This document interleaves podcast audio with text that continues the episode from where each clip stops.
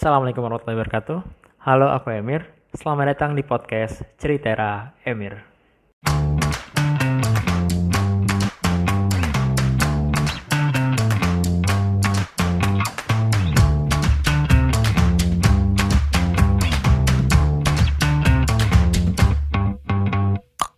Nah, um, uh, sekarang mungkin aku coba uh, loncat nih ke uh, soal tips dan trik secara utuh ya uh, tentang hmm. uh, dapat beasiswa. Apalagi mungkin secara khusus FLIR. Uh, mungkin kalau misalkan, hmm. lu kan daftar banyak banget nih ya kalau becet nih.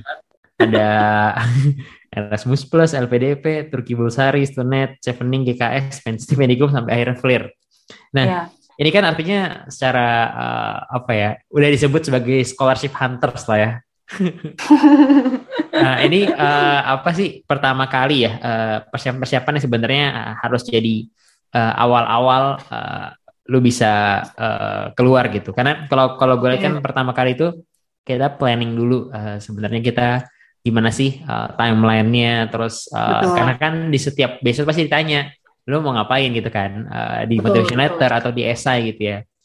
Nah itu uh, kan itu bakal ngelibatin lu bakal belajar apa, belajar di mana, di negara apa gitu ya. Terus hmm. uh, kenapa mau belajar itu gitu ya. Sama terakhir hmm. apa kontribusi lu yang bisa lu lakukan dengan lu belajar itu gitu kan. Betul. Nah gimana caranya dan strategi lu gitu ya untuk nyiapin itu? Oke, nyiapin dari awal banget itu pertama lu list dulu beasiswa-beasiswa yang akan yang mau lu kejar. Hmm. itu juga perlu deep research ya. Sebenarnya semuanya dari awal tuh perlu deep research. Hmm. Jadi dari segi pemilihan beasiswa pun lu harus lihat ya kayak misalkan gua, gua akhirnya nggak bisa milih chevening karena chevening butuh minimal dua tahun uh, pengalaman kerja. kerja, which is gua nggak punya. Jadi udah itu anulir uh, kayak gitu-gitu. Misalkan ada ada requirement lain yang ternyata nggak memenuhi hmm. uh, nggak memenuhi apa yang udah lo punya, ya udah di cut aja. Ganti hmm. sama yang emang bisa bisa lo kejar. Hmm. Itu pertama. Kalau udah kalau udah lu uh, apa nih udah lu saring, udah lu filter, hmm. lu research lagi. Kalau lu mau daftar, lu tulis deadline-nya kapan, Habis itu uh, ini kuliah ini mulai intake-nya kapan sama berkasnya apa aja. Itu hmm. penting. Okay, okay. Berkasnya apa aja? Soalnya kadang-kadang tuh ada beasiswa yang nggak butuh IELTS, ada oh, beasiswa yeah. yang nggak butuh recommendation letter, hmm, hmm, ada betul. beasiswa juga yang nggak butuh apalagi ya? Kayak banyak uh, deh yang ah. beda-beda. Uh, Jadi lu LOA, pastiin beasiswa LOA, ya? LOE hmm. betul. Hmm lu pastiin gimana uh, berkas-berkas apa aja yang lu perlu. Oh sama ini sistem beasiswanya seperti apa? Ada yang satu pintu, ada hmm. yang uh, bisa dibilang dua pintu kali ya. Maksudnya satu pintu itu lu daftar beasiswanya sekalian sama programnya. Hmm, hmm, itu cuma daftar sekali aja, itu udah include. Ada juga yang butuh LOE dari kampus. Hmm baru abis itu lu daftar beasiswanya kayak misalkan LPDP LPDP kan harus hmm. harus punya LOE dulu nih atau sebenarnya nggak punya LOE juga nggak apa-apa sih nggak apa-apa kalau LPDP ya? nggak ya? nggak mesti nggak mesti oh, ada beasiswa lain yang butuh LOE kayak apa sih Stunet ya Stunet itu butuh LOE kalau nggak salah Stunet ya OTS itu butuh OTS uh, uh, ah, French Excellent hmm. Hmm. jadi lu juga harus tahu skema dan sistem uh, scholarshipnya seperti apa hmm. kemudian kalau udah filter berkas-berkasnya, hmm, lu mulailah tuh kerjain apa yang bisa lu kerjain. Sebenarnya ya, kalau emang lu pengen um, daftar banyak beasiswa, amannya sih lu tetap harus daftar TOEFL atau IELTS. Oh, ya, yeah, ya. Yeah. Amannya sih ya, amannya sih kayak gitu. Hmm. Walaupun mungkin ada satu dua beasiswa yang mereka nggak butuh TOEFL, nggak butuh IELTS, tapi beasiswa lain tuh yeah. mayoritas mereka Betul. butuh jauh lebih baik kalau kita nyiapin ya ya ya betul ya nothing tulus juga kan hmm. Lu juga sambil belajar bahasa Inggris ya ada tulus tulus bayar sih nanti ya, tulus ya ada ada lulus bayarnya tapi kan worth it ya kak sih Tetap betul betul lumayan sih soalnya ya mm-hmm. terus, jadi terus? udah lu belajar tuh bahasa Inggris untuk uh, ini juga proses belajarnya beda-beda ada yang hmm. les ada juga yang bisa sendiri itu juga gimana lu mengetahui kemampuan lu aja. Karena setahu gue les tuh juga lumayan mahal gak sih? Ayo. Wah. Ya kan ya? Nah ini coba tanya yang les nih. Ya mahal ya bener? ya udah jangan dibahas deh. Mahal. Gak usah, gak Nah. Tapi ada ada ya, IELTS, pokoknya... ada TOEFL, ada kalau salah apa? Uh, Pearson uh, PTA ya? juga ada. Iya, uh, Pearson juga. Uh, Iya beda-beda. Ya, ya, ya, gitu. Ada juga kalau nggak salah beasiswa yang mengharuskan lu punya sertifikat bahasa negara tersebut. Kayak misalkan ah. Jepang. Iya. Kalau nggak salah. Itu bisa juga tuh. alternatif. Hmm, iya, hmm. alternatif bisa pakai sertifikat bahasa Inggris atau sertifikat bahasa Jepang. Kalau lu punya oh. basic bahasa Jepang atau lu mau belajar bahasa Jepang, kayaknya itu lebih ini deh. Hmm, ya, ya, ya. Lebih oke okay, maksudnya. Betul, betul, betul. Besar peluang lu. Itu juga harus dicari tahu. Habis mm -hmm. itu. Saya, saya, sebentar. Uh, kalau misalnya di IELTS sama TOEFL. Nah, mm -hmm. uh, jadi kalau misalkan lu sendiri ini les nggak uh, IELTS TOEFL? Hmm, gue untuk persiapan yang dari bulan Agustus tuh nggak les. Gua tapi karena sendiri. belajar sendiri tapi cuman, cuman mungkin waktu lebih panjang ya? Atau Gimana? Uh, jadi iya karena gue Agustus, September, Oktober, November, Desember. Gue punya waktu empat bulan kan. Okay. Jadi gue bikin okay. strategi belajar oh, sendiri sambil yeah. ya sambil gue ngerjain proposal skripsi waktu itu. Yeah, ya yeah, belajarnya yeah. dari mm, Google itu banyak soal-soal di Google soal hmm. uh, soal-soal gratis gitu. Beli bukunya hmm. juga oke. Okay.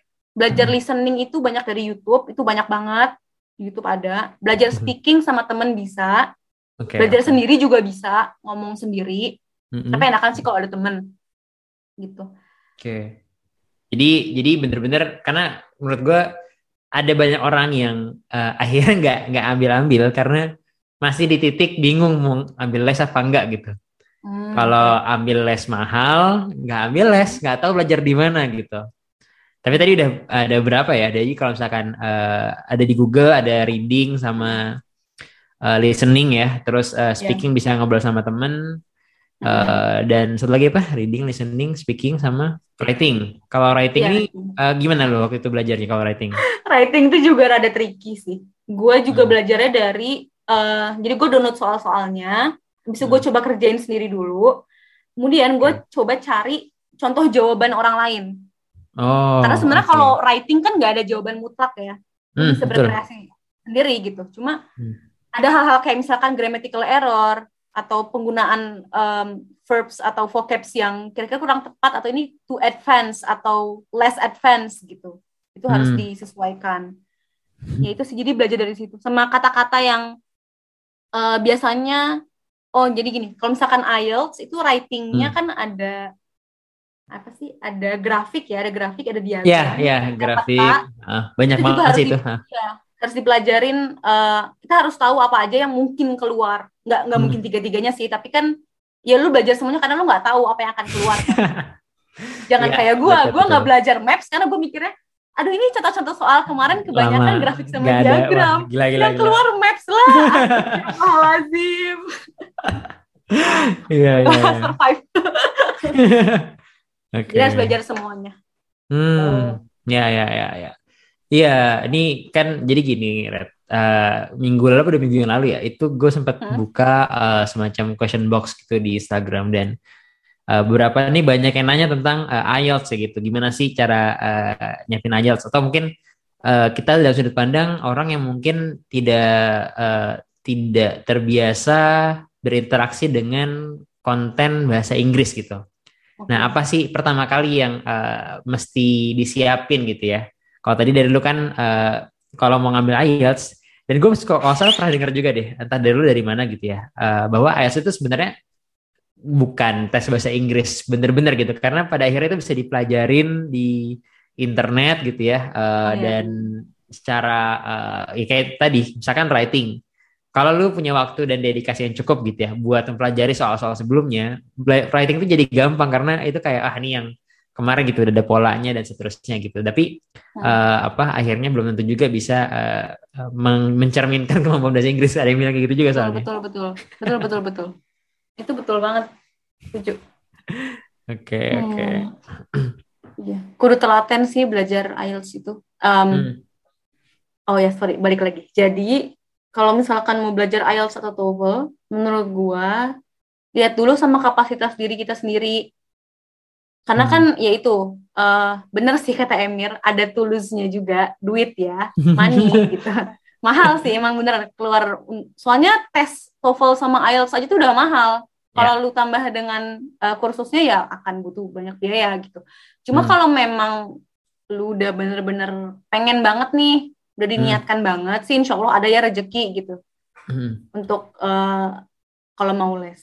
Tapi baik lagi lihat dulu sama kapasitas kemampuan lu.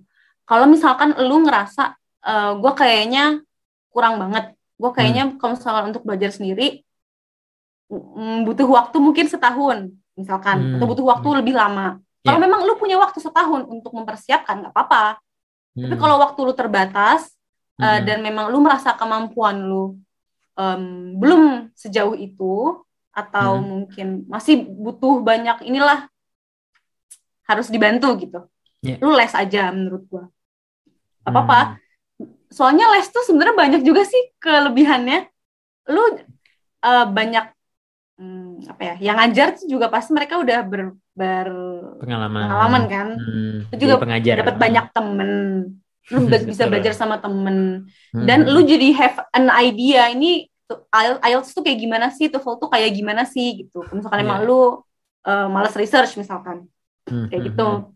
dibantu Oke. sangat dibantu jadi enak tapi saran gue kalaupun lu les lu tetap harus belajar sendiri juga gitu jadi Hmm. harus ya jangan ngandelin dari les aja karena ya les kan kayaknya cuma dua jam ya dua jam tiga jam gitu nggak sih sekali les bener nggak Hmm, tergantung tempat lesnya ya rata-rata segitu Oh, lah ya beda-beda ya. ha. Ah, ah, Jadi lu tetap harus belajar sendiri juga gitu di rumah. Hmm, di betul, lab betul, betul. tuh ngerjain writing. di gitu. lab Ah, iya ya siap siap oke oke ya jadi jadi kalau udah bayar les jangan malah cabut-cabutan ya apa apalagi kalau udah sambil kerja aduh, aduh, aduh, aduh. Aduh, aduh. Ya ini sebenarnya pas banget nih masuk eh, apa eh, sponsor eh, Les IELTS sih sebenarnya enak nih masuk. Oh iya, ada ada yang mau sponsornya nih. supaya Ayo. supaya supaya lolos eh, ikutlah les ini gitu ya. Oke, cuman eh, apa baik lagi ya ke eh, apa eh, secara planning. Artinya kita eh, setelah nyiapin IELTS eh, itu kan berkas-berkas nih Nen. Gue mau tanya nih, eh, sebenarnya kan kebanyakan orang tuh kecolongan eh, daftar beasiswa itu karena telat nyiapin berkas. Uh, Ya. Gue sempat dengar cerita juga ada teman gue yang lagi di Inggris nih sekarang eh, waktu waktu mau berangkat itu sempat keteteran karena ternyata ada masalah sama paspornya karena eh, apa bikin paspor waktu itu dia mengira tidak selama itu tapi karena ada masalah akhirnya kesulitan juga di visa dan lain-lain itu yang eh, sempat jadi problem. Nah sebenarnya eh, oke lah kita bisa bilang semua berkas mesti disiapin segera gitu kan ya baiknya Hmm. secepat Hmm. mungkin disiapkan. Tapi sebenarnya mana sih yang paling prioritas eh, buat menurut lo ya? Yang udah daftar 5 plus eh, beasiswa ini, apa sebenarnya sih?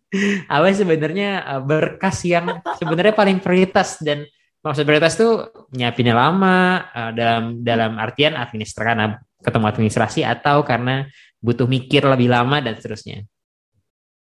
Hmm. Kalau pengalaman gua eh visa sih. Visa tuh lama ya. Kalau Oke, gue oke.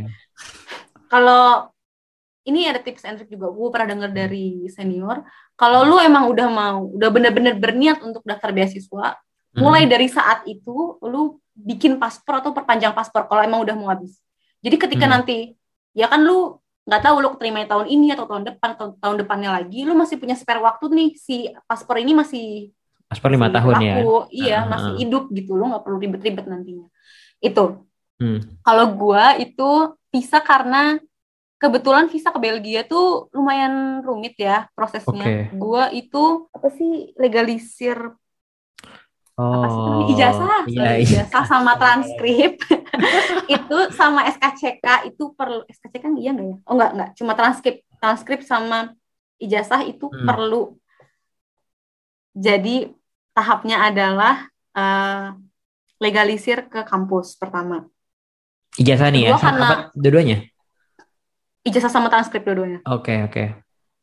ke kampus Hmm. karena kampus gue swasta Hmm. jadi harus dilegalisir ke Kemendikbud. Hmm. Kalau kampus lu PTN negeri nggak perlu ke Kemendikbud. Oke, oke. Nah, jadi gue harus ke Kemendikbud, legalisir Kemendikbud. Abis dari Kemendikbud, gue harus legalisir ke Kemenkumham. Legalisir Kemendikbud tuh berarti kita eh, nge-email atau kita nyamperin ke sana? Samperin, samperin. Waktu itu, eh, jadi kita udah udah bawa legalisir yang udah di, eh sorry, kopi transkrip sama ijazah yang udah Iya. dilegalisir sama kampus. Ya, ya. Kita Hmm. bawa, waktu itu kantornya tuh di, aduh ini, kantor Kemendikbud yang di deket GBK, Oke. di daerah situ pokoknya. Hmm, Nah, hmm, hmm. Itu lu bawa kopinya lu gua itu nunggu empat hari kalau nggak salah empat hari kerja Hmm. habis itu datang lagi ke sana ambil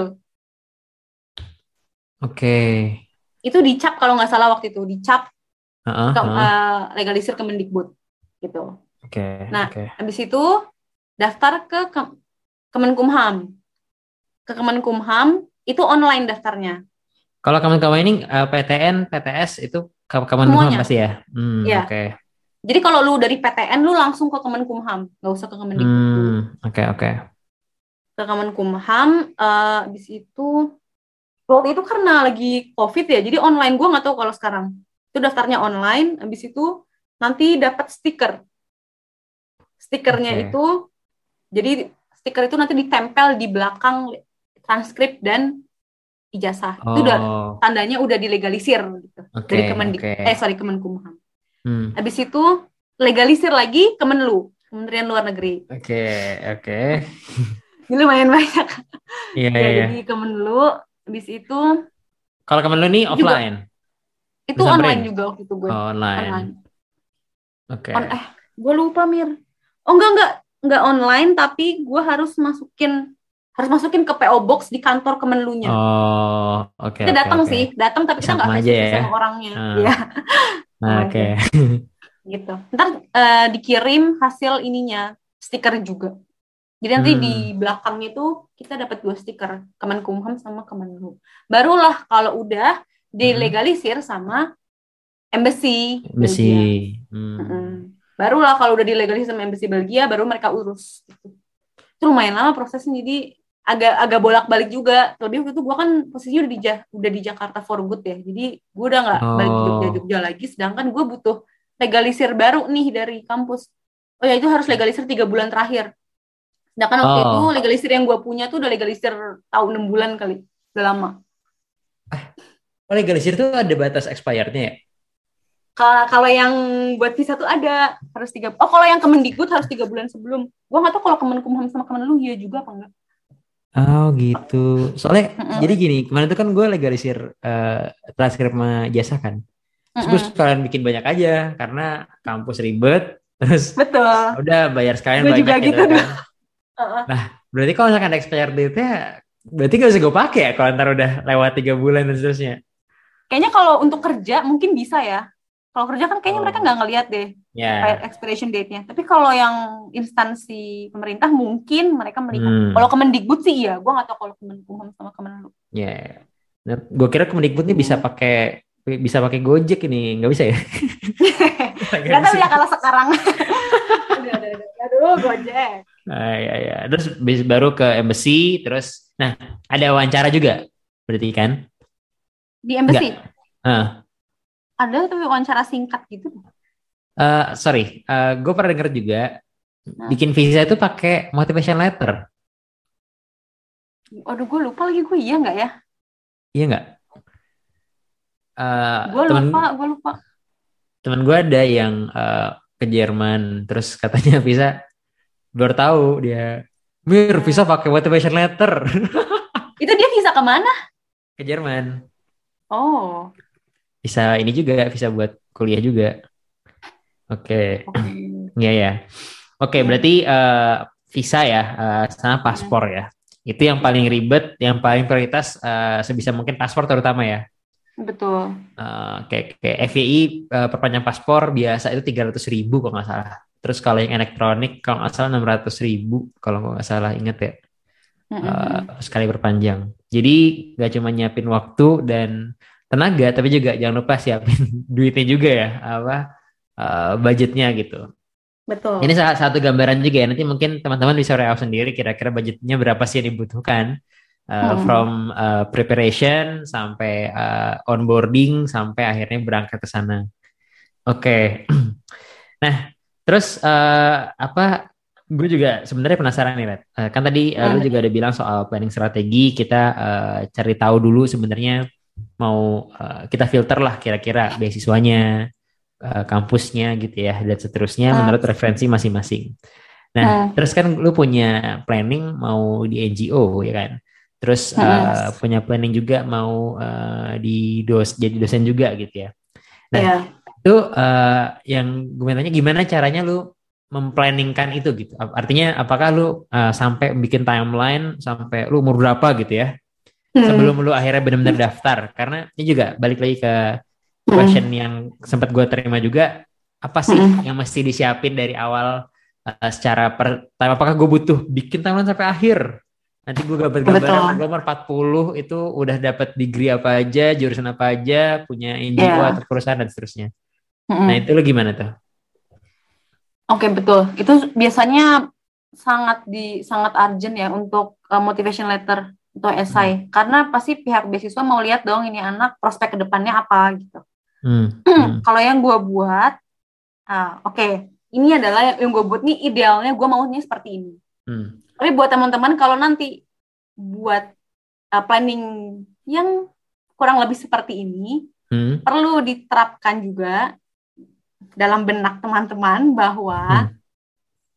nggak nggak semua yang kita planning akan uh, berjalan mulus gitu. Pasti kan ada jalan-jalan terjalnya. Yeah. Jadi jadi maksudnya jangan terlalu idealis maksud gue tuh gitu. Hmm. Jadi itu nggak apa-apa lu lu nulis di motivation letter lu idealis tuh nggak apa-apa. Lu yeah, kayak gue misalkan gue itu nulisnya uh, planning gue lima tahun setelah gue lulus gue akan ngapain? Hmm, hmm. Apa yang akan gue kerjakan? Lalu setelah lima tahun setelah gue selesai lima tahun itu uh, gue mau ngapain? Mm-hmm. planning gue abis itu gue bikin lagi 10 tahun jadi mm. jaraknya ada lima tahun dan 10 tahun plan gue ke depan tuh mau ngapain oke okay. itu nggak perlu maksudnya menurut gue itu perlu dipikirkan matang-matang karena memang lu harus jujur sama diri lu sendiri juga ya lu maunya ngapain yep. gitu tapi juga jangan terlalu idealis karena hmm. ya ya itu namanya jalan hidup nggak ada yang tahu ya okay. jadi kita perlu punya planning tapi jangan terlalu idealis gitu nah itu yang gue buat gue buat lima tahun uh, planning ke depan gue mau ngapain dan apa yang apa yang akan gue reach di lima tahun hmm. itu sama 10 tahun ke depan gue mau ngapain sama itu yang tadinya gue menjadi eh, gue mau kerja di International Research Institute atau kerja di NGO sama jadi dosen itu akan terwujudnya tuh kapan hmm. beberapa tahun kemudian itu juga dijelaskan karena hmm. dan harus realistis kayak gue gue lulus S2 planning gue gue nggak langsung ujuk-ujuk jadi dosen atau hmm. kerja di research gue nggak tahu apa yang akan terjadi ya jadi hmm. yang gue tulis adalah setelah lulus gue mau kerja dulu oke okay. nah, setelah kerja berapa tahun kalau memang ada kesempatan untuk lanjut sekolah lagi lanjut tapi hmm. kalau memang uh, ya nanti peluangnya lebih ke karir hmm. ya di situlah gue akan menentukan apakah gue eligible nih untuk jadi dosen apakah gue eligible untuk uh, kerja di research company gitu okay, jadi okay. dari situ hmm. harus realistis juga oke okay. uh, eh, menurut gua itu kayak jadi koki ya. Uh, lu masih tahu berapa proporsi uh, kita realistis atau idealis yeah. dan proporsi kita realistis dan kita harus cari titik paling tengah dan semua orang beda-beda di tengahnya kan. Betul, uh, betul. Itu gimana ya dan ya memang itu kalau menurut gua yang nyari-nyari kayak gini-gini nih itu emang perlu trial and error ya artinya. Betul. betul. Uh, apa bikin timeline yang sepanjang ini yang lu bilang lima tahun 10 tahun hmm. which is tentu membutuhkan uh, research membutuhkan apa ya um, perenungan dalam goa gitu ya. ya. jadi apa intinya benar-benar memikirkan penuh gitu ya itu akan seperti apa hmm. tapi di sisi lain ya kita juga harus uh, apa ya mulai mencoba trying to paling enggak tulislah satu gitu kan terus lihat dari dekat gitu gak sih dari, dari jauh kayaknya Betul. lucu nih gitu terus Jadi coba- kalau lo bikin motivation letter, lo tulis, Ya. habis Hmm. itu lo edit-edit, lo tutup, udah lu ngerjain yang lain, main-main atau ngapain gitu. Besoknya lu buka lagi, lu baca dalam keadaan lu fresh. Pas lu baca pasti lu jadi punya pandangan yang beda. Kayak yang tadinya kita ngerasa udah perfect banget, pas baca lagi besoknya, oke ini kurang deh, kayaknya ini kurang deh, kayaknya ini Oh, eh, terlalu ini terlalu ini gitu. Jadi emang iya bener trial, trial and error itu adalah Iya iya iya. motivation letter. Gila Gak ya. bisa sekali jadi, kali lu joki. Iya, gue sepakat banget tuh. Bikin motivation letter ya. Padahal letter itu kan cuma satu halaman ya. Iya gak sih? Hmm. Satu halaman. Tapi entah kenapa hidup hidup kita teralihkan sama sama satu halaman itu gitu. Iya. Kayak kok Iya. sempit gitu loh jadinya ya. Iya. Ya Allah. Gitu.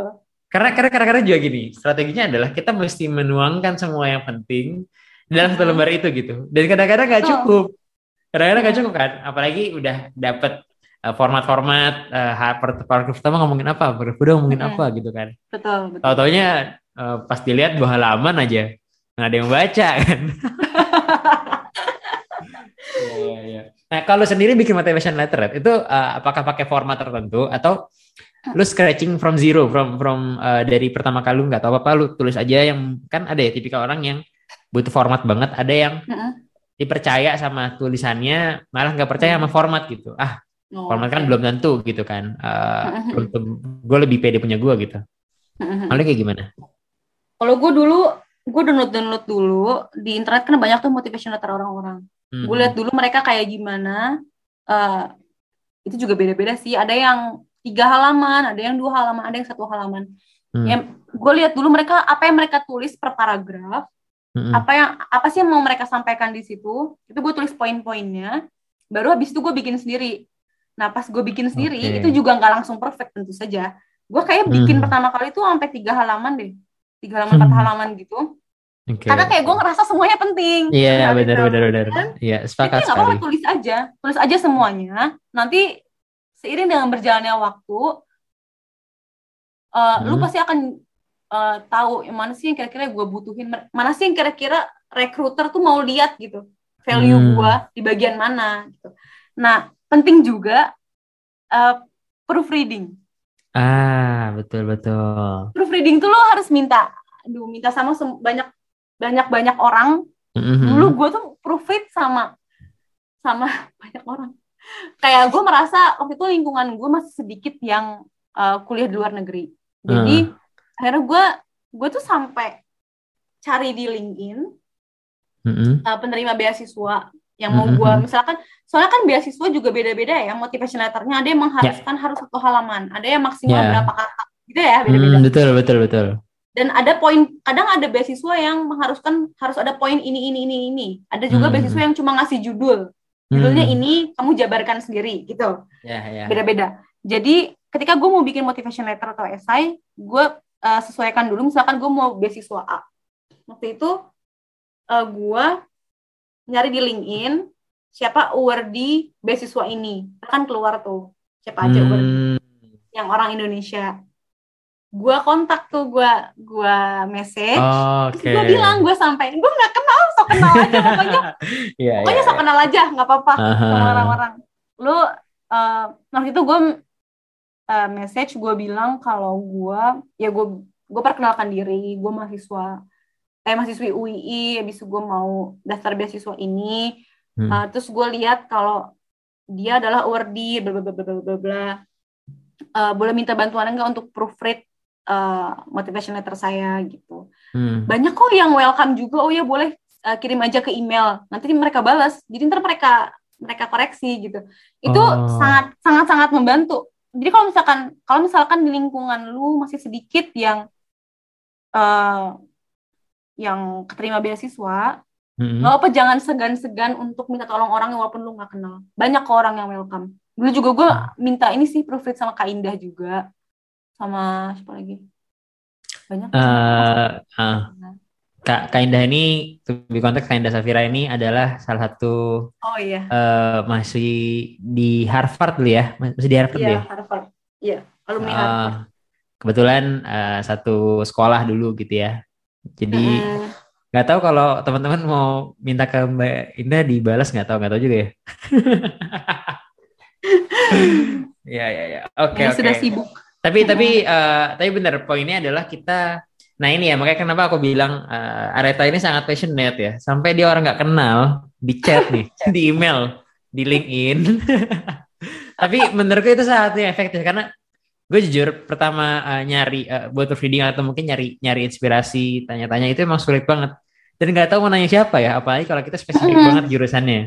Itu kayak uh, keinginan spesifik banget pasti dia mau nanya siapa? Nanya senior udah jauh nggak belum terkenal gitu ya. Betul nanya betul. nanya temen nah temen juga udah mungkin nggak ada yang sejalan sama kita gitu. Nah salah satunya uh, adalah dengan cek apa tadi LinkedIn terus cari pendaftar beasiswa yang dari eh yang awardee. beasiswa awardee uh, beasiswa iya. dari uh, beasiswa yang lu pengen yang lu inginkan terus uh, lu langsung kontak ya yeah. dan uh, eventually ternyata mereka uh, ramah ya ya yeah. uh, dan respon gitu ya? Uh, ya responsif kok. Ya mungkin ada juga beberapa yang memang sibuk mungkin ya, atau mereka nggak lihat LinkedIn. Uh, tapi ini tips juga dari gue, kalau lu hmm. mau ngontak orang yang lu nggak kenal atau lu nggak deket, sampaikan hmm. sejelas mungkin maksud dan tujuan lu. Jangan hmm. ujuk-ujuk langsung minta uh, proofread, hmm. karena kadang gue pribadi pun kalau gue diminta kayak gitu kayak uh, halo siapa? gitu. Halo siapa? kita tahu dong orang ini mau ngapain kan? Iya benar benar benar jadi ya harus jelas kalau kita mau minta tolong sama orang. Hmm. Oke oke oke. kalau misalkan ini agak-agak out of context tapi kalau hmm. misalkan teman-teman juga butuh bantuan terkait beasiswa kayaknya hmm. ada di lembaga-lembaga tuh kan yang bisa membantu nah masuk nih sponsor nih kan pas banget nih Masuk lah. Ayo dong. Apa? Perlu gak nih dia? Sebut gak nih? Gak ada Janganlah. Janganlah, janganlah. Disensor nanti ya. Biar bayar ya. so banyak banget yang dengerin. Oke, oke, oke. Iya. Bener-bener. Apa, uh, banyak lembaga-lembaga yang mereka membantu ya untuk untuk itu dan gak, ya memang ada budgetnya masih keluarin ujung-ujungnya cuman mm -hmm. uh, ya sometimes mungkin apalagi kalau lu nggak nggak nggak sempet ya sibuk gitu itu mungkin jadi sesuatu yang mungkin bisa dilakukan jadi alternatif lah betul betul oke. Okay. motivation letter uh, sama esai ya. Uh, dan buat formatnya bisa kemudian uh, teman-teman cari juga mungkin di uh, internet gitu ya. Atau uh, bikin sendiri dari awal tapi ya bener-bener harus serius bikinnya ya. Jangan setengah-setengah ini penting banget sih. Uh, jangan setengah-setengah bikinnya karena nanti ujung-ujung nggak dapet. Nah terus CV nah ini juga nih. Uh, banyak yang nanya tentang CV okay. uh, sebenarnya CV ini kan kita sebenarnya punya nih ya uh, mm-hmm. mungkin bekas zaman dulu lagi daftar organisasi di kampus misalnya ya atau yeah. uh, yang diupdate dikit jadi tambah uh, IPK lah gitu kan di CV mm-hmm. ah terus atau mungkin udah punya yang udah kerja atau udah sering cari kerja gitu ya itu udah mm-hmm. punya CV untuk daftar kerjaan Nah, CV apa sebenarnya yang eh, yang te paling tepat gitu ya buat uh, daftar S2? Apakah kita harus uh, creating from uh, beginning lagi gitu ya? Uh, atau mungkin punya format tertentu gitu ya? Atau kan sempat kita dengar tentang uh, CV Europass gitu kadang-kadang kalau di Europe oh. Europe pakainya uh, Europass gitu. Iya. Nah, itu dari dari lu gimana? Kalau gue sendiri, ya gue CV-nya pakai Europass karena hmm, Europass tuh sangat simple dan clear. Mm-hmm. Jadi lu bener-bener nyantumin per section dan ada deskripsinya. Mm-hmm. Misalkan lu udah punya CV yang lu pakai buat kerja, mm-hmm. itu juga kayaknya bisa deh dipakai. Tinggal lu poles lah, poles dikit-dikit. Kalau misalkan buat kerja kan biasanya yang lu deskripsikan lebih ke job desk lu ya, job desk lu yeah, ngapain, yeah. ngapain, ngapain, ngapain. Ya di CV buat S2 juga nggak apa-apa lu cantumin job desk lu ngapain, tapi jangan nggak mm-hmm. usah terlalu detail, lebih detail ke akademik lu seperti apa. Terus habis itu mm-hmm. um, apa sih kayak yang kayak AutoCAD uh, gitu, gitu loh. Oh skill, okay. hard skill ya, hard skill. skill. Uh. Betul, betul skill. Oke okay, oke. Okay. Itu juga perlu di dicantumin. Itu perlu banget biar mereka tahu. Soalnya uh, mungkin teman-teman yang nyari kerja juga udah familiar ya, kayak hmm. ada keywords dalam CV yang biasanya recruiter tuh ambil. Jadi mereka cuma hmm.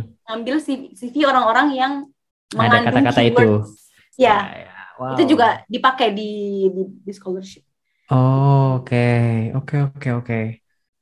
Nah, ini ini ini menarik ya. Uh, artinya secara CV sebenarnya bisa kita tailor sendiri dan nah apakah harus menyesuaikan dengan uh, karakteristik masing-masing beasiswa karena kan biasa banyak banyak beasiswa itu punya tema gitu ya. Contoh misalkan uh. AS kemarin di yang tahun 2022 ini singkat gua itu temanya tentang uh, recovery dari COVID gitu. Nah, jadi ada kan beberapa ya uh, yang punya tema masing-masing, karakteristik masing-masing. Nah, apakah harus disesuaikan nih uh, setiap mau daftar beasiswa, lu kemarin gitu ya, daftar beasiswa ganti CV.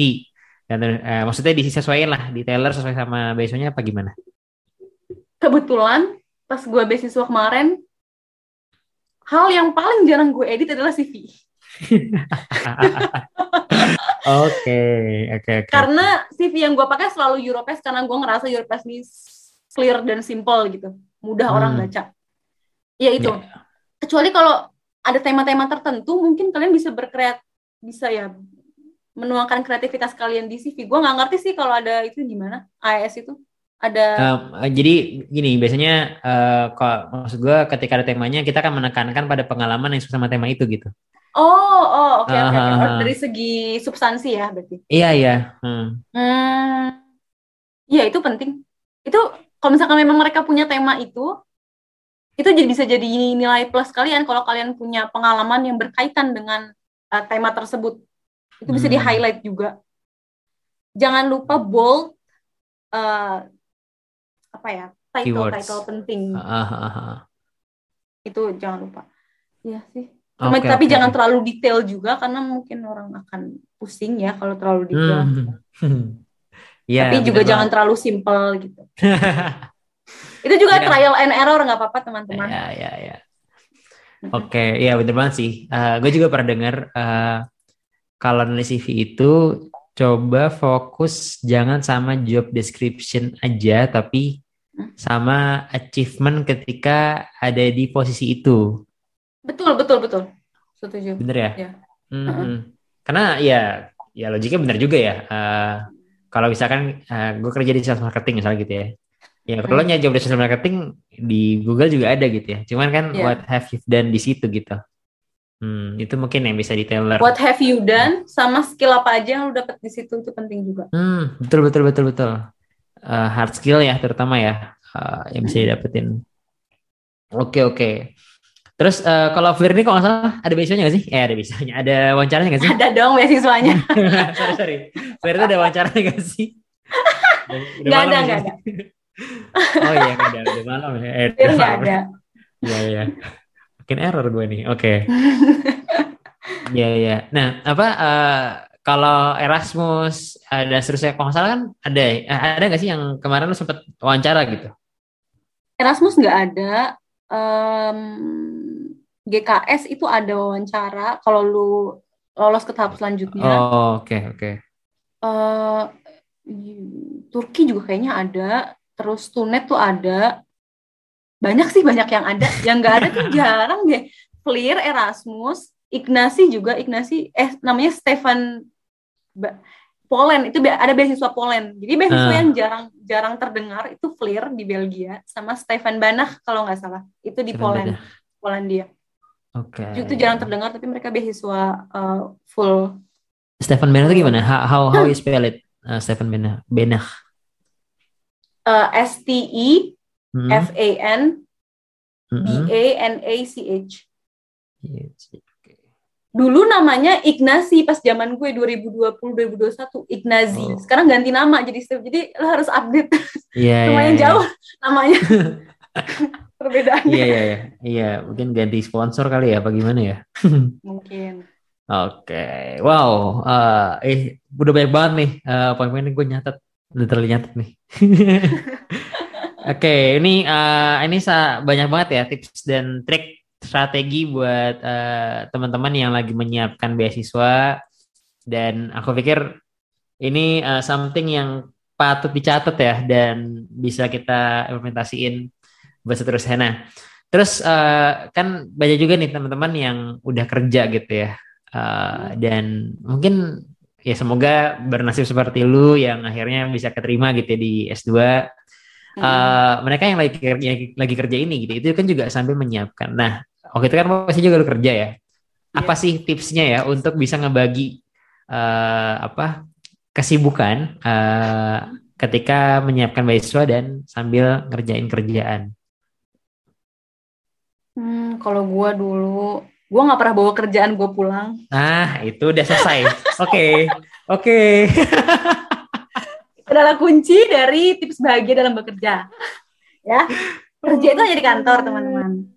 Jadi yeah. ketika lu pulang, lu punya waktu untuk istirahat dan untuk nyiapin beasiswa berkas-berkas.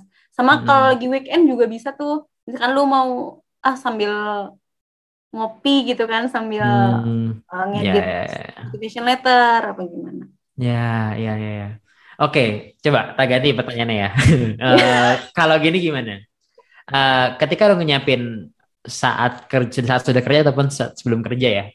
Iya. Kan kalau nggak salah lu lulus tuh uh, beres Agustus 2021, eh 2020 ya? 2020, ya. Uh, beres 2020, terus FLIR itu dapat di April 2021. Mm -mm. Ya kan? Uh, terus lu mulai kerja itu di uh, Januari Feb, 2000 Feb, eh, Februari Februari oh. Februari yeah. nah berarti ada Agustus sampai Februari nih lu uh, bener-bener tadi fokus nyiapin S2 nah gue mau nanya apa rutinitas lu daily? Hmm. pagi ngapain hmm. siang ngapain bis itu ngapain gitu ya? Uh, dari bangun tidur sampai tidur lagi. Nah itu ngapain? Uh, ini lebih lebih ke lebih ke nanya rutinitas pengangguran ya? Benar apa benar. maksudnya kayak gitu. Maksudnya kayak gitu. Oke kedengeran kayak gitu ya? Apa nggak apa oke jadi jadi saat gue jadi pengangguran uh, yang gue lakukan ada highlight banget ya. Okay, okay. Apa-apa kan kita semua pernah ada di fase itu ya hmm. nikmatin aja. Jadi hmm. hmm, gue tuh nyiapin pas saat gue lulus dalam posisi gue udah punya motivation letter dan gue udah udah bikin CV karena kan gue udah nyiapin dari oh ya lulus yeah, ya yeah, siswanya. Mm, mm, tapi di situ gue matangin lagi karena gue ngerasa kayaknya kemarin tuh masih mentah banget nih motivation letter gue sama CV gue di situlah di masa-masa pengangguran itu mm. uh, gue banyak ngontak orang buat proofread itu di situ oh. karena gue ngontak orang nggak cuma satu dua banyak mm. banget yang gue kontak yeah, jadi yeah. harus banyak sama dulu gue juga sempat mau daftar ke Jepang mm-hmm. oh iya sama ini aduh maaf loncat-loncat jadi kalau ya, ke Jepang sama Korea itu kan sistemnya lab ya sistem hmm. S2-nya jadi lu harus kontak profesornya langsung hmm. Ya, ya tanya ya, apakah ada lowongan untuk master apakah dia buka lowongan untuk master student gitu nah hmm. itu gue lakukan juga karena gue sempat mau ke Jepang uh, hmm. ya jadi gue kontak yang gue gue lakukan adalah gue bikin list univ-univ di Jepang hmm. yang yang jurusannya gue mau habis itu gue kon gue cari websitenya gue hmm. klik hmm. labnya gue tulis tuh okay. labnya apa aja yang gue mau gue klik jadi setiap lab tuh biasanya punya website nah di websitenya itu ada profesor-profesornya ada profesornya hmm. ada asisten profesor ada associate profesor macam-macam hmm. kontak catat email profesor sama associate profesor okay. asisten profesor juga boleh. Hmm. Nah itu yang nanti akan kalian email, kalian tulis di email itu uh, hmm. tujuan kalian adalah kalian mau lanjut S2, apakah ada uh, vacancy untuk master student, terus hmm. habis itu juga cantumin motivation letter, cantumin CV, hmm. sama kalau nggak salah Jepang tuh biasanya butuh research plan. Hmm, Tapi ya research bener. plan ini uh, nggak uh, nggak perlu sedetail kalau lu udah fresh 3 ya kayaknya sih hmm, hmm, jadi hmm. singkat aja gitu tapi okay. jujur gue belum pernah bikin research plan jadi gue nggak tahu research plan sama research proposal uh, sama oh, atau kurang, gini kayaknya sih kurang lebih sama ya sama ya cuma research gue mana deh LPDP tuh harus bikin research plan gak sih S2 S2 ke S3 kalau dari uh, enggak kalau mau S2 mau enggak, enggak. oh enggak perlu ya oke okay. enggak enggak kalau research plan enggak kalau di Jepang oh. biasanya mereka mau uh, profesornya oh. butuh uh, research plan, tapi ya kayaknya mereka pengen tahu aja nih hmm. gambarannya seperti apa sih di kaliannya. Oh, gue pernah uh, waktu di waktu di yang ke Prancis itu itu sempat diminta research proposal. Hmm. dan okay. uh, awalnya gue kira semacam abstrak gitu kan maksudnya uh, satu halaman gitu selesai ternyata enggak ternyata, ternyata ya ternyata ya literally kayak uh, proposal ibaratnya ya kayak proposal lu mau mau skripsi bukan maksudnya ya mau penelitian gitu lah ya tapi okay. ya nggak nggak selengkap nggak selengkap itu maksudnya mm-hmm. gambaran intinya aja gitu ya uh, latar belakang terus tujuan metode uh, ya sama metode lah ya sama ya sama metode terus expected resultnya apa mm. gitu yeah, sih yeah, yeah. jadi cukup banyak dan masih disiapin juga sih uh, at the end ya hmm. itu itu perlu juga kalau kalian mau ke Jepang atau Korea itu penting bisa dicantumin hmm. ya, ya. Oke okay. Wow, uh, ini uh, journey yang panjang ya. Uh, apa? Karena sebenarnya masih banyak banget sebenarnya bisa ditanya ya ke ke Areta ya. Dan uh, gue yakin dari sekian banyak beasiswa yang lu dapetin gitu, pasti ada sih uh, poin-poin menarik dan insightful sebenarnya yang mungkin lu berharap lu bisa dapetin lebih dulu mungkin ya lebih ya, lebih betul. awal ya. Nah, mm-hmm. nah itu uh, dari sekian banyak nih biasa yang lu laluin. Sebenarnya yeah. satu itu juga bukan cuma ini ya uh, lolos satu, tapi sudah mencoba, ba- udah banyak yang dicoba gitu selain yeah. lolos di fitur itu. Nah, apa sih uh, lesson learn yang paling uh, apa ya, yang paling besar ya, yang bisa lu dapatkan dari uh, dalam tanda kutip ya uh, lima kegagalan lu dan satu keberhasilan besar lu itu di akhir yang paling paling banyak nih. Jadi perjalanan yeah. beasiswa yeah. adalah hmm. perjalanan hidup. Nggak okay. tahu ya, tapi di hidup gua entah kenapa hmm. perjalanan gua menuntut ilmu tuh menjadi pelajaran hidup dari hmm. SMA ke S1, sekarang hmm. dari S1 ke S2, itu pasti ada hmm. aja pelajaran hidupnya. Kalau yang hmm. dari beasiswa ini, yang penting adalah ikhlas. Oh. Udah lu harus Wah, harus gila, punya pintu ikhlas sebesar besarnya untuk semua kegagalan uh. karena uh, ya jarang lah orang yang bisa langsung sekali gol gitu ya walaupun ada yeah. mungkin ya langsung dapat hmm. emang rezekinya hmm. dapat cuma hmm. ketika lu melewati banyak kegagalan tuh berarti Tuhan tuh mau ngasih uh, pelajaran-pelajaran hidup nih buat lo kalau misalkan gue dulu yang gue terapkan sebelum kan gue dulu perjalanan dari SMA ke S1 juga lumayan terjal maksudnya tingkat cerita ya, yang gue dapatkan adalah satu episode lagi tuh kalau bisa Gak bisa lagi ya, ya, ya, ya. jangan sombong pokoknya itu yang penting jangan sombong dan jangan terpaku sama satu tujuan doang. Harus buka uh, buka kesempatan untuk pintu-pintu lain. Mm -hmm itu adalah hal yang gue terapkan ketika gue nyari beasiswa dari awal dari awal hmm. okay. pertama jangan sombong itu jangan hmm. sampai terulang lagi tuh kesombongan dan hmm.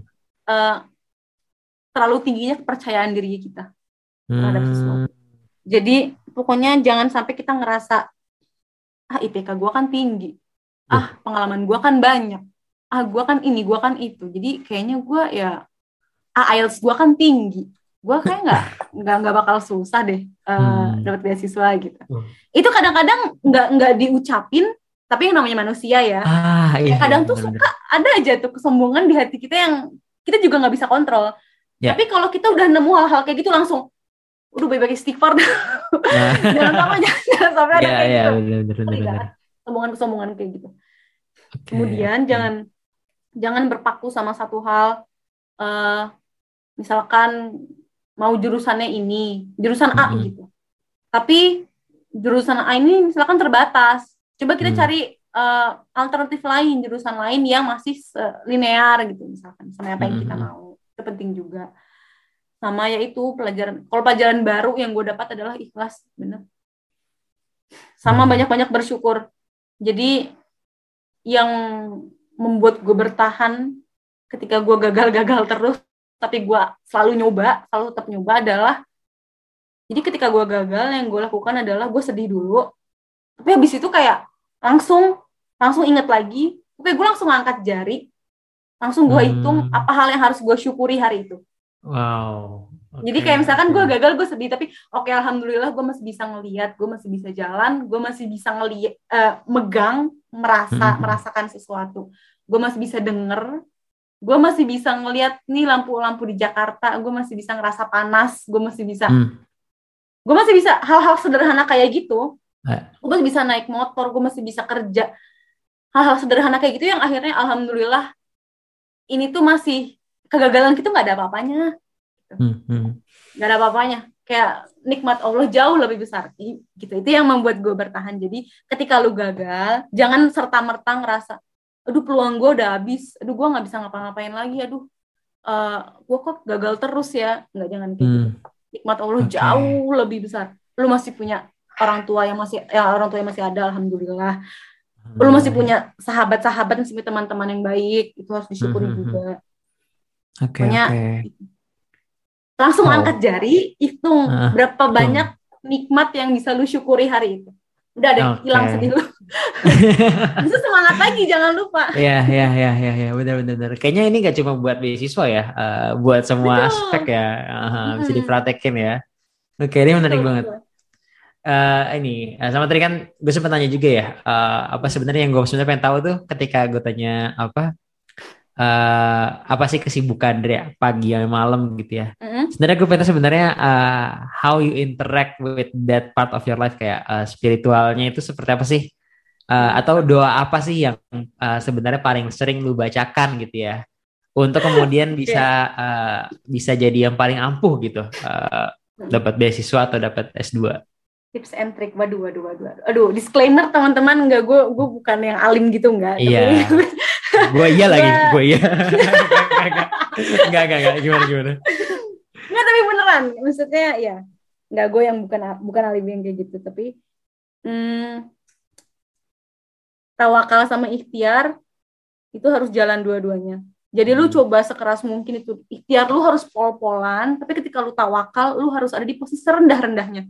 Hmm, hmm, hmm. Ketika oh. lu minta sama yang di atas tuh lu harus meminta karena ini kita lagi minta sama yang maha punya nih gitu. Hmm. Gitu. Sama banyakin sedekah. Sedekah itu benar-benar jalan aduh rezeki deh. Itu okay. apa pun apa pun aspeknya. Karena apa ya? Sedekah itu juga niatkan untuk membantu orang lain, niatkan untuk menyedekahkan sebagian harta lu karena itu kan emang dianjurkan ya gitu. Mm-hmm, Siapa tahu memang itu jadi jalan rezeki lo. Mm-hmm. Kalau udah jadi kebiasaan itu oke. Okay. kemudian ini juga kredit sedekah yang ngajarin gue sedekah adalah bokap gue dari dulu. Ah, Jadi okay. to my father. Oke.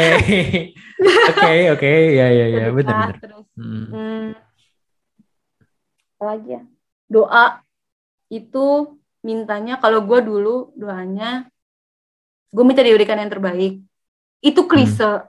Tapi hmm. kalau lu doa sama Allah, sama Tuhan, hmm. minta kalau gue dulu yang mana yang terbaik menurut Allah, apakah gue S2 dulu hmm. atau gue kerja dulu? Kalau memang kalau memang yang terbaik adalah gue S2 dulu, gue mohon dilancarkan, dimudahkan jalannya. Kalau memang gue rezekinya kerja dulu, mohon dimudahkan juga untuk dapatkan pekerjaan, let's say perusahaan yang bonafit, uh, lingkungan yang baik dan lain hmm. sebagainya kalau misalkan dulu gue juga doa sama Allah itu minta banget dikasih beasiswa yang sumber hmm. rezekinya halal oh. itu penting juga ya, ya, ya. karena kita nggak tahu ya sumber rezeki sumber beasiswa lu duitnya dari mana nih gitu kita nah, tahu ya, ya, ya, ya. apakah itu halal atau enggak dan itu itu akan mengalir di darah daging kita tuh ilmu-ilmu ya. dari harta tersebut jadi minta sama Allah rezeki yang halal kalau dapat beasiswa beasiswa yang halal ya ya rezeki itu penting jadi hmm. kadang kalau misalkan gue gagal-gagal tuh gue suka mikir oh mungkin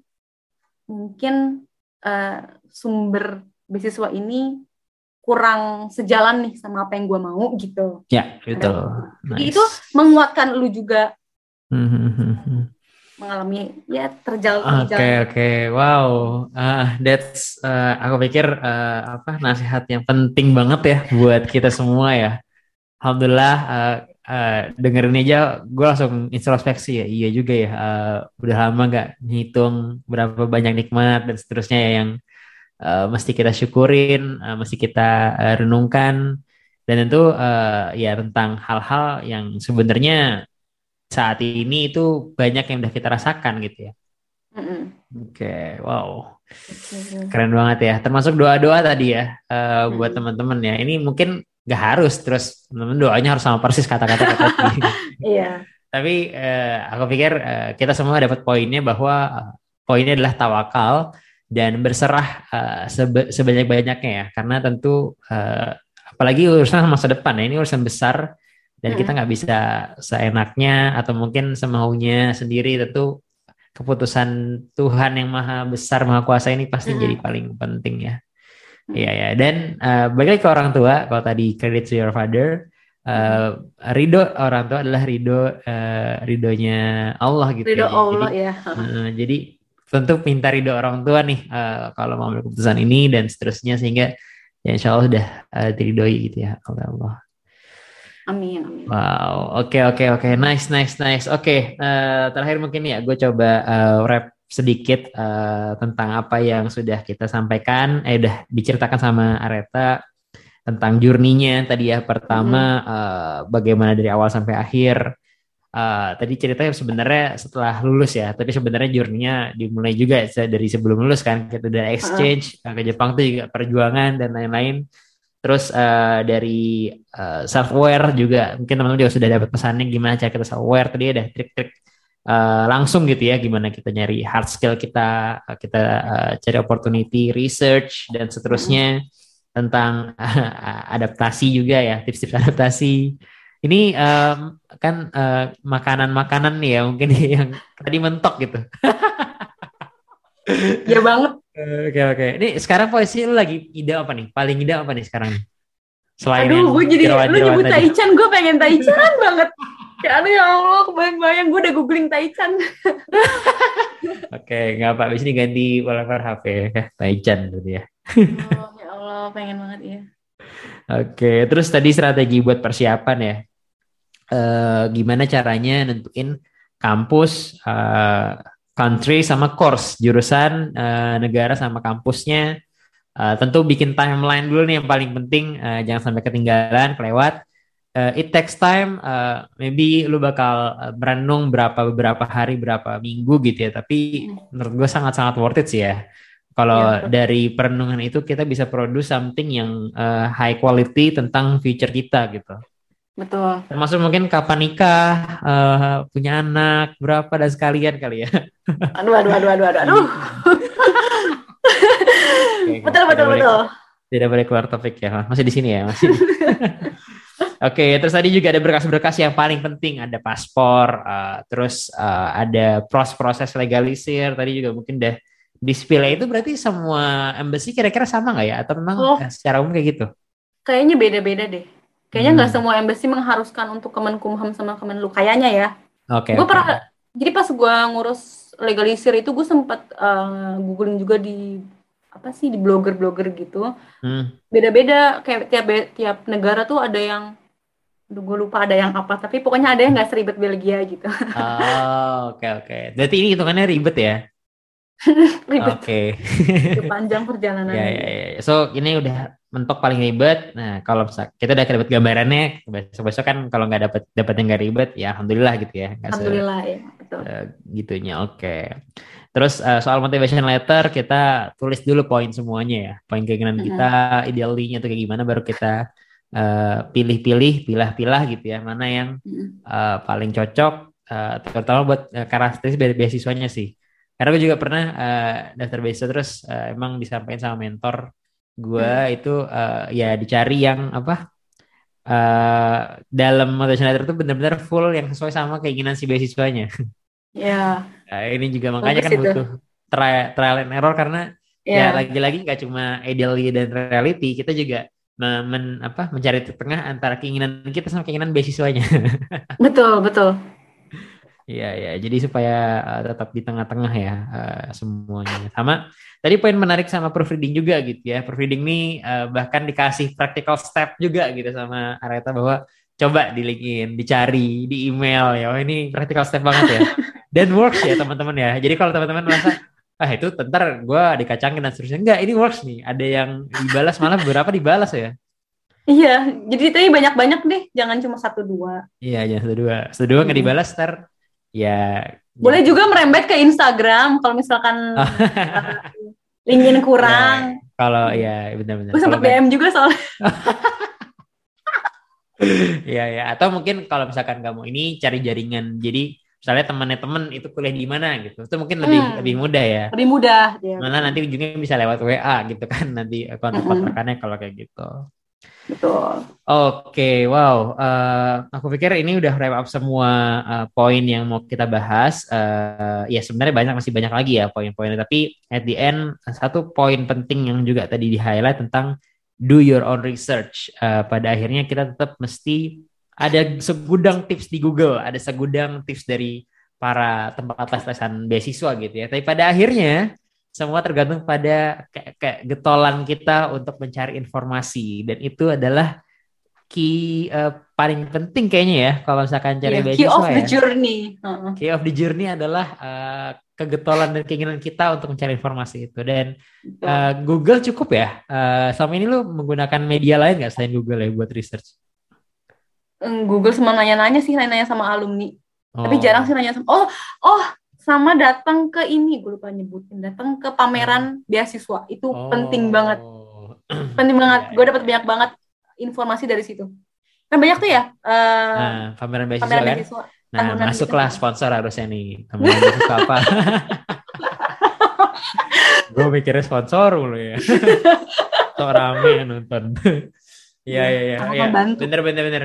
Uh, apa ya, pameran besok itu kok nggak salah, uh, Europe tuh, apa sih namanya? Oke, okay, I have a European Higher Education Fair. Oke. Okay. ehf.id ehef uh, dot id ya. Uh-huh. Ini Instagramnya uh, apa? Ini kok nggak salah ada ya sering ada fair-fair gitu ya? Iya, Untuk... biasanya dia tahunan dan di beberapa kota. Hmm. Gue atau lagi covid gini.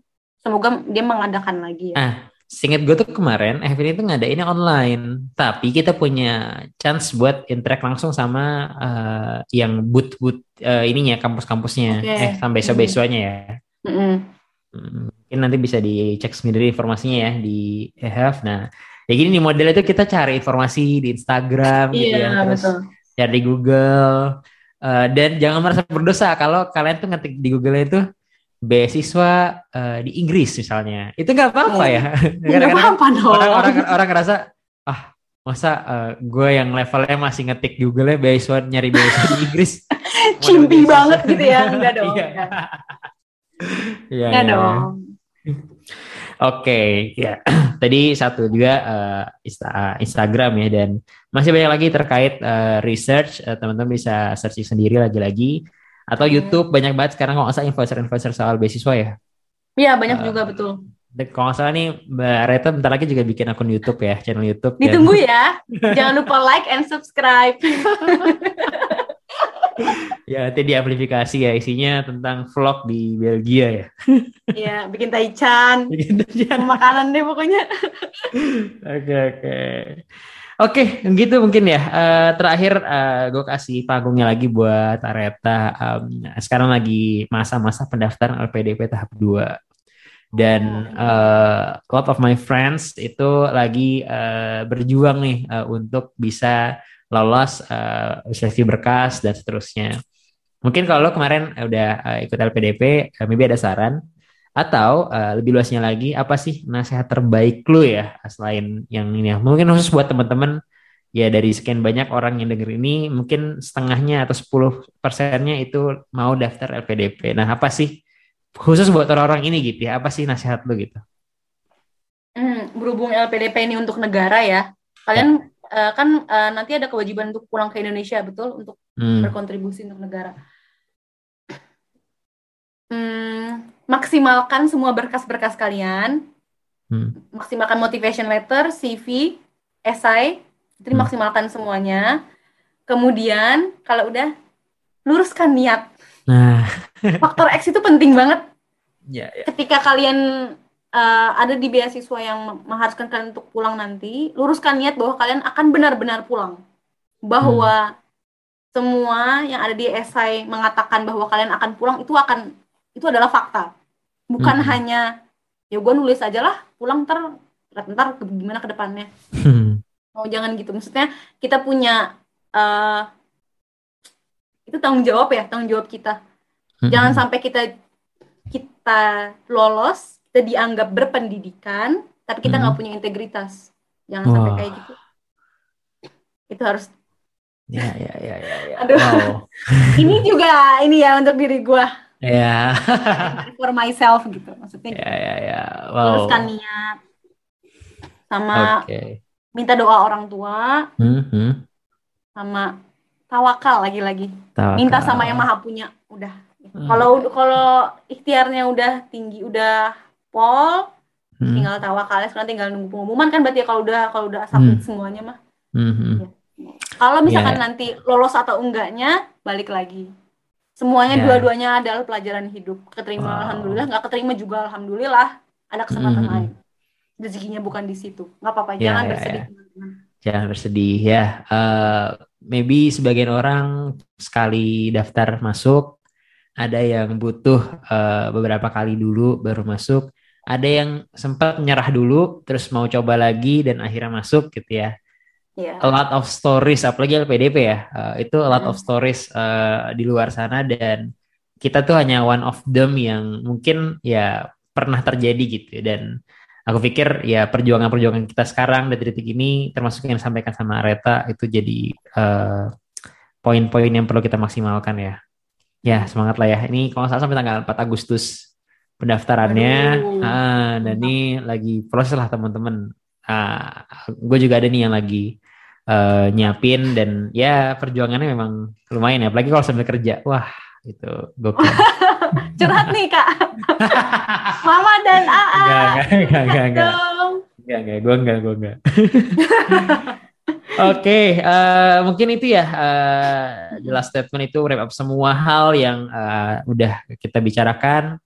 Dan thank you banget Areta udah eh, berkenan meluangkan waktunya dan sharing ke orang-orang yang eh, mungkin eh, ya banyak ya dan insya Allah semoga bisa dapat eh, pelajaran. Eh, sekali lagi kalau lu eh, dapat something yang lu dapat lu pelajaran di sini, eh, feel free untuk eh, slide ke DM atau ke PC gitu ya, eh, ke PM atau eh, mau bikin di story itu bagus banget gitu ya supaya semakin banyak lagi orang yang mendengarkan eh, dan eh, mengetahui pelajaran jadi amal jariah ya buat eh, semakin banyak kita.